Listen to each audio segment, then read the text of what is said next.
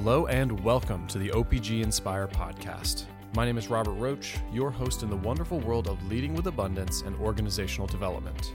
Today I had the opportunity to sit with Ken Harris, Vice President for Community Engagement at the Community Foundation and Director of the Federal Healthy Start Program. It is now common knowledge that the black infant mortality rate in the United States, including in New Haven, is more than twice as high as the mortality rate for white infants. Eliminating this and other disparities in birth outcomes and reducing infant mortality and morbidity rates overall is Ken's primary goal. He has been in the fight to decrease infant mortality rates in minority groups for 26 years and counting. Through his leadership, New Haven has become a model city in its success and its innovative programs to build community among all socioeconomic groups. Ken's experience and confidence in the work he does is inspirational to listen to, and I hope you enjoyed the interview as much as I did. With that, my conversation with Ken Harris. Um, welcome to the uh, OPG Inspire podcast. So let's start with just a quick introduction, you know, a short bio coming from you, and what are some things that you're working on these days? All right, so I'm Ken Harris, and I'm the Vice President for Community Engagement here at the Community Foundation, as well as the Director of the Federal Healthy Start Program, which is housed here at the Community Foundation. So I've been doing this um, in New Haven, a Healthy Start, about 20 years, and I've been associated with the Federal Healthy Start program for about 26 years since it started in 1991, uh, beginning there in Boston, one of the original sites. Mm-hmm. Uh, so my work focuses primarily on implementing the program here um, around women's health, but then also focus on building our community engagement strategy of the Community Foundation. And then outside of that, I'm also the president of the National Healthy Start Association, and we are a membership organization to the 100 Healthy Starts around the country. So I get to engage with different projects around the country, different issues. Mm-hmm. And one of the main things that I do um, outside of being the president of the association is I actually head up its fatherhood initiative, um, Dads Matter initiative there. So I'm doing work around men and fathers, and which connects to our work here at the foundation, um, dealing with particular populations like formerly incarcerated uh, and so forth. So that keeps me busy. So, could you tell us a bit more about Healthy Start? You know, if we wanted to start with its mission as a, as a place of kind of informing our listeners of what you're doing. Healthy Start, the Federal Healthy Start program, um, it started in 1991. So something was happening in our country in the 80s, and that is that our babies were dying before their first birthday. So infant mortality was a huge issue in the 80s. All of our babies were dying at alarming rates. And then when they began to look deeper, they discovered the disparity between the black-white gap. And so black babies dying two and a half to three times the rate of white babies. And so the country began to respond to this issue in the 80s, and we thought it was about um, Um, lack of entry into prenatal care, some medical challenges. Uh, but even after addressing some of those things early in the 80s, we discovered the disparity was still there. Why these black baby di- babies dying at higher um, rates? Uh, and so in 1991, the federal government um, in, implemented a um, demonstration project called Healthy Start, and it really was to target infant mortality. So we began with 15 programs around the country, and they were mostly in urban areas, but there were a couple of sites that were in rural um, areas. Um, some projects were in communities Native American communities, in the Dakotas. And so, really, a sample of different communities around the country. So these 15 projects did this five year demonstration um, program. And, and, again, the goal was to reduce infant mortality by 50%. So some of those original 15 were able to do that. But um, out of all the projects, there was so much to learn. And one thing the country says, we haven't learned enough. And so Healthy Start uh, had a replication phase, and we continued to have these um, growths in Healthy Start. So we started with 15 sites in 1991, and today, as I said, there's 100 programs programs around the country now. So again, all targeting the reduction of infant mortality. And so New Haven Healthy Start is a product of that replication phase. Correct. Yep. Got it. Mm-hmm. Now, when I'm looking around at the, you know, the explanations and the uh, definitions on your websites, a term that pops up a lot is health equity. Mm-hmm. Could you explain what health equity is? Um, health equity. So it's it's a lot of things. Um, so equity different from equality. Um, equity is really about people having an opportunity. Uh, I think it's tied to opportunity, uh, and then access, and then support, and um, in achieving uh, certain things such as uh, optimum health and uh, well-being. Um, and so when we begin to look at issues around equity, where there's been unfairness, has been there, and uh, unequal access. Um, that's when you begin to look at um, health equity. Mm-hmm. And I think when you also talk about uh, addressing equity, you have to look in places where there are inequities. And so that's why disparity, conversation around disparities are important because that's where you'll, as you go deeper and looking at disparities, you begin to see the inequities mm. that, that at play. Like what caused this group to advance when this group did not? Are all the conditions the same? You know, and so people talk about that um, level uh, leveling of the playing field. Uh, that's a different conversation in 2018 than it was in 1960. Interesting. So let's come. Let's bring it to New Haven. Um, something that Deborah Frazier said, uh, who is the CEO of the National Healthy Start Association. She said, "We're really proud of what New Haven has done. It takes time to get into the community and do the kind of work that you're doing. And so, you know, in your view, what is behind New Haven's success in regards to Healthy Start?" Well, I think Deborah says it for all of us. It's really the fact that these federal Healthy Start programs are community based.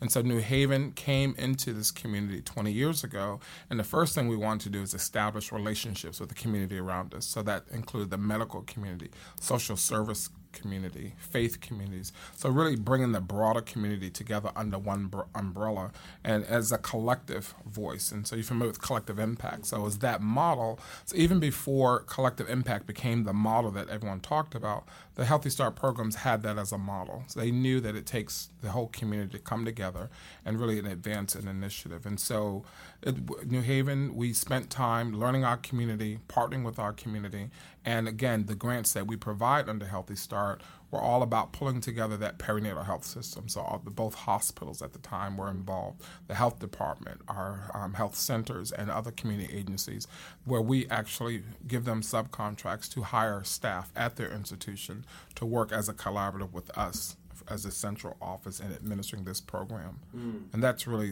um, why it's so successful because we've done well in building those partnerships. And when you're trying to build those partnerships and establish those relationships, are you looking at the missions of the companies that you are working with? You know, do you try to find companies that seem to be ready to take this step in terms of establishing that that big connection between what Healthy Start is doing and what they're doing? Or is it kind of like a full outreach to the community, seeing whoever can help, you know, can contribute to this cause?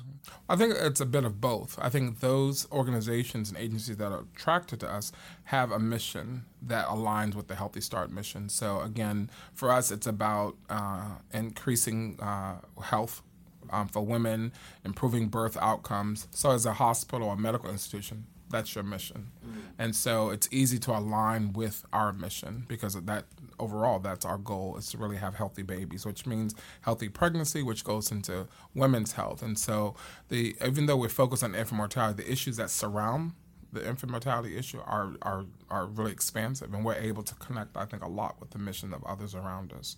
So uh, just to kind of circle back to the infant mortality issue, you know, uh, I think that listeners might be interested in understanding some of the specifics that are causing this problem. You know, I know that you were talking about a little bit more, but you know, what is it about our communities or the way that our communities are structured now that's causing this giant disparity between uh, between different groups in our communities in terms of something as hopefully you know something that we don't want to encounter like infant mortality.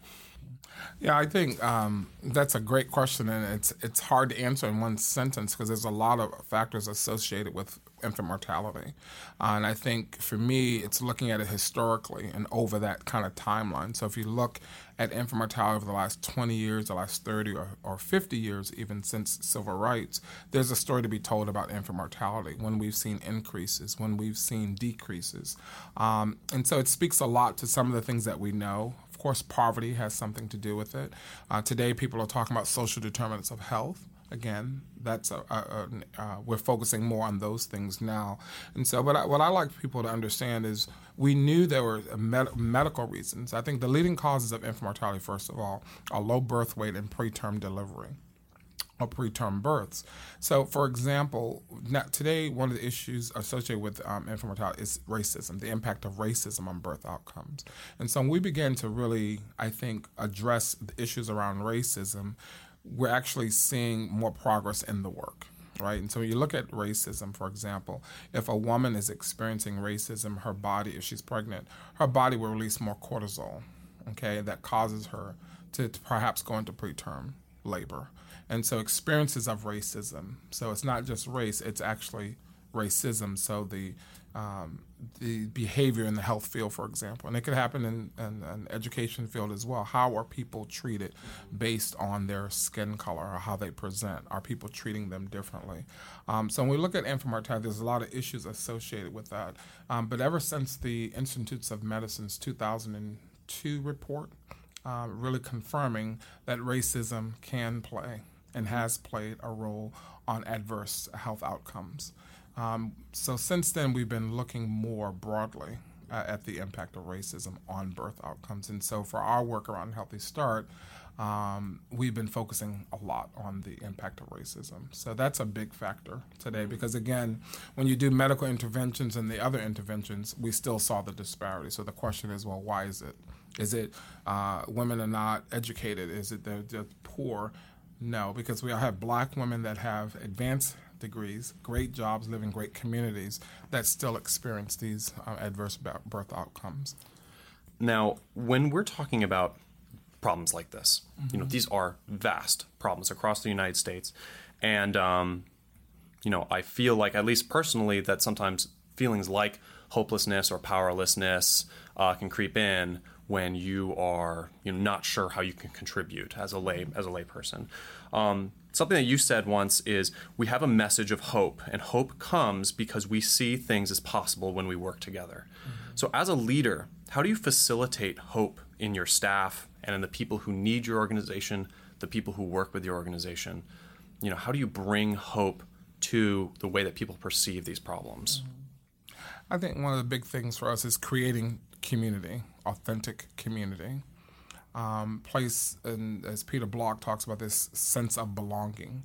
So even with our program, we have as a component our community consortium, and this is this broad table of stakeholders that includes um, physicians, administrators, um, organizations, residents, pastors are part of this larger consortium, and that is kind of the group that um, oversees the Healthy Start program. And so it's a place where everyone's invited to come, and that's where we focus on creating that community. So not only talking about issues about infant mortality, but issues that come up through the community. So if people are concerned about community violence, well, that's an area we're going to spend time talking about and pooling our resources together to address. And so we've done that over these 20 years as different issues have come up for our community residents, because this program is here for them. We've kind of been able to be flexible and adaptable. So having that kind of community where you actually feel ownership and the empowerment comes not because we're telling people this is what you should do, but we're working together and discovering solutions together. And so I think the community engagement piece is really, really important. But I mentioned the word authentic. It's got to be real. It's got to be authentic. Uh, just like you and I would, you know, manage our home, our households with our family members, and they have that sincere, authentic engagement. Then that's what you have to create. And I think Healthy Start does it better than anyone because that's kind of the the core of what we do. Our consortium is the heart of this program. And one of the reasons I've been associated with for 27 years is because it was a federal grant that mandated community be involved. I was an activist in Boston. I was concerned about how communities were being treated. And so I heard about this program that required you to be engaged with community, meaning they had to be at the table and part of the decision making. That's what attracted me to Healthy Start as a community person over 26 years ago, uh, and it's the reason I've continued to be involved today. So that sounds. It sounds like you're establishing a baseline of shared values mm-hmm. with this very diverse, but very potentially powerful group of different organizations and individuals. When you establish that baseline of values, you can build upon that mm-hmm. using everyone's input. Mm-hmm. And that's a lot. And I'll give, give, you an example. We have also established what we call the Men's Consortium. So we established this group about four years ago um, because we wanted to address the men and fathers in our community. And in New Haven, as you know, uh, most men here have had some history with uh, the um, correction institution um, and live in some way under the shadow of uh, probation parole or what have you.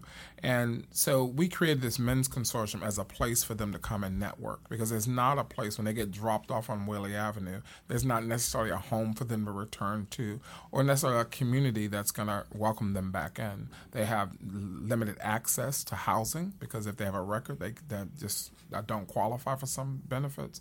And so this consortium has become a place where they know they can come and depend on um, on a monthly basis. It's a place where they can gather. And so we, as an example, had a gentleman that came out of prison off Whalley Avenue, and someone told him about the Men's Consortium. He started coming, and he came. He was attending for over a year. Every month, same time, he knew that we were there. He was there. And it was only after a year and a half or so that we discovered that he was homeless during that time. He had other challenges going on during that time, but he came every single month because he knew there was a place that he belonged and he felt he some strength around the table. Uh, so for me, he's a great example of what it is to create a place and space for people that they feel welcome. Um, because we had no idea that he was going through, and we asked, "Well, why don't you share that you were going through these challenges?" He said, "I was okay because I was with the other men that have that I knew were there for me and would be there for me, and that that was enough for me each and every month." So you provided him a community. Wow.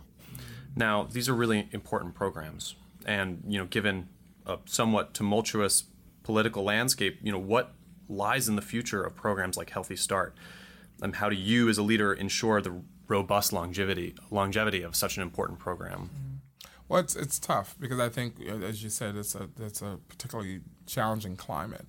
And so part of our work at the national level, and each of the 100 Healthy Starts support the work that we're doing nationally.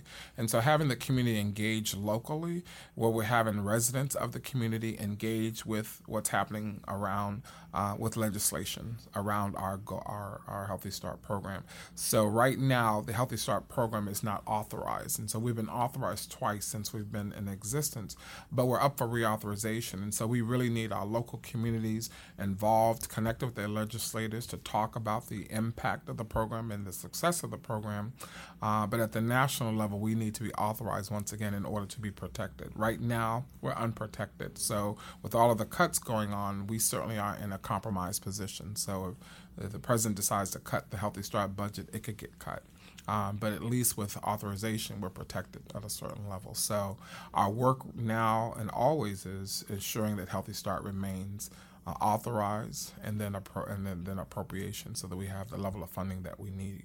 So that fight is it's been there since the beginning because this started as a demonstration program, but here we are, you know, 26 years later. So we have to continue to support this as a community-based initiative because it's different. We're not like a medical intervention program, and so if you don't understand Healthy Start, you're going to think, oh, that's just another medical program. Well, although we focus on our services are in medical institutions, we are a community-based program, and that's kind of the the distinction between us and other maternal child health programs. We have really engaged with the community down to the grassroots level, which really makes the difference um, it really has made the difference. So when I walk out of the door after this interview, or I go speak with my friends at the bar, you know, this mm-hmm. this weekend, what can I tell them to do, or what can I do myself that can help Healthy Start mm-hmm. in its survival, in its growth, in its success? Mm-hmm. You know, uh, what can I bring to the table as someone who's not involved? Okay, well, if you're at the bar and you're drunk, I'll give you a packet so you can give it to them in case you don't say the right thing. But uh, if you're coherent, just have a short, short moment to tell some, to speak to someone, uh, you would tell them, tell your legislator to support Healthy Start. So we have letters that are floating on the, around the hill. That so just have your legislator support women's health and the Healthy Start program. That's a very simple message. Uh, and then if you remember a detail, say it's community based, real people are at the table making the decisions, not just medical folks. And so those are the kinds of things you can add to it. But knowing that we need support to continue as a, as a women's health program and knowing that we're community based, which is the distinction, I think those are two important pieces that'll help us kind of rise above all the other programs that may be put in front of the faces of legislators. So, I mean, I spent some great time on your website, and there's a lot of inspiring content on there. I recommend everyone to go over to the New Haven Healthy Start website. But um, one of my favorite quotes that popped up was from your um, your anniversary convening in September, and Dr. David Satcher said, "In order to eliminate disparities in health and achieve health equity, we need leaders who first care enough, know enough, have the courage to do enough, and persevere until the job is done." So, you know, as an average average listener who has a cause but little experience you know what are our first steps you know and how do you how do we become leaders uh, to fight for the things that we really really want to change in our societies mm-hmm. and I love that quote by uh, Dr. Satcher. And so I would just say to that and take from that um, one thing to do is just to lead from where you are. And so I think as you hear about different things, things that touch you, things that impact you in deep ways, those are things you can begin to move towards. So when it comes to action, I can't really tell you what that is, but I like when people are moved um, to action and by something that calls you from within. So lead from where you are. Sometimes it's just taking the message to somebody else. So tell a friend about what you've heard today. But sometimes you hear things that touch you in deep ways that causes you to move to action.